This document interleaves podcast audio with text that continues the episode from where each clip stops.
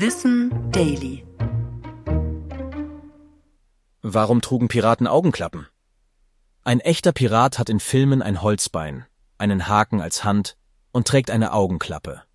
Was es damit tatsächlich auf sich hatte, klären wir heute. Vor über 3000 Jahren kam die Seefahrt und der Seehandel auf, und seitdem gibt es auch Seeräuber.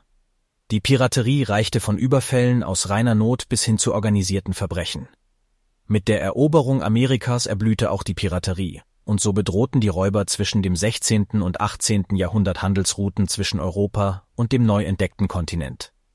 Ob sie dabei tatsächlich Augenklappen trugen, ist historisch wohl nicht so ganz belegt. Trotzdem gibt es viele Spekulationen, was der Grund dafür gewesen sein könnte. Die beiden häufigsten Erklärungen sind diese hier. Wenn die Räuber beim Navigieren durch den sogenannten Sextanten die Sonne anpeilten, verletzten sie dabei ihr Auge oder erblindeten sogar. Das Auge wurde dann von der Klappe verdeckt. Oder aber es sollte einen ganz praktischen Grund haben. Wenn die Seeleute vom hellen Licht in die Dunkelheit unter Deck stiegen, war das bislang unter der Augenklappe verborgene Auge schon an diese Lichtverhältnisse gewöhnt. So konnten sie die Augenklappe einfach auf das andere Auge wechseln und erleichterten sich somit die Adaption von hell nach dunkel. Manche Theorien denken auch, dass das in einem Kampf von Vorteil gewesen sein sollte.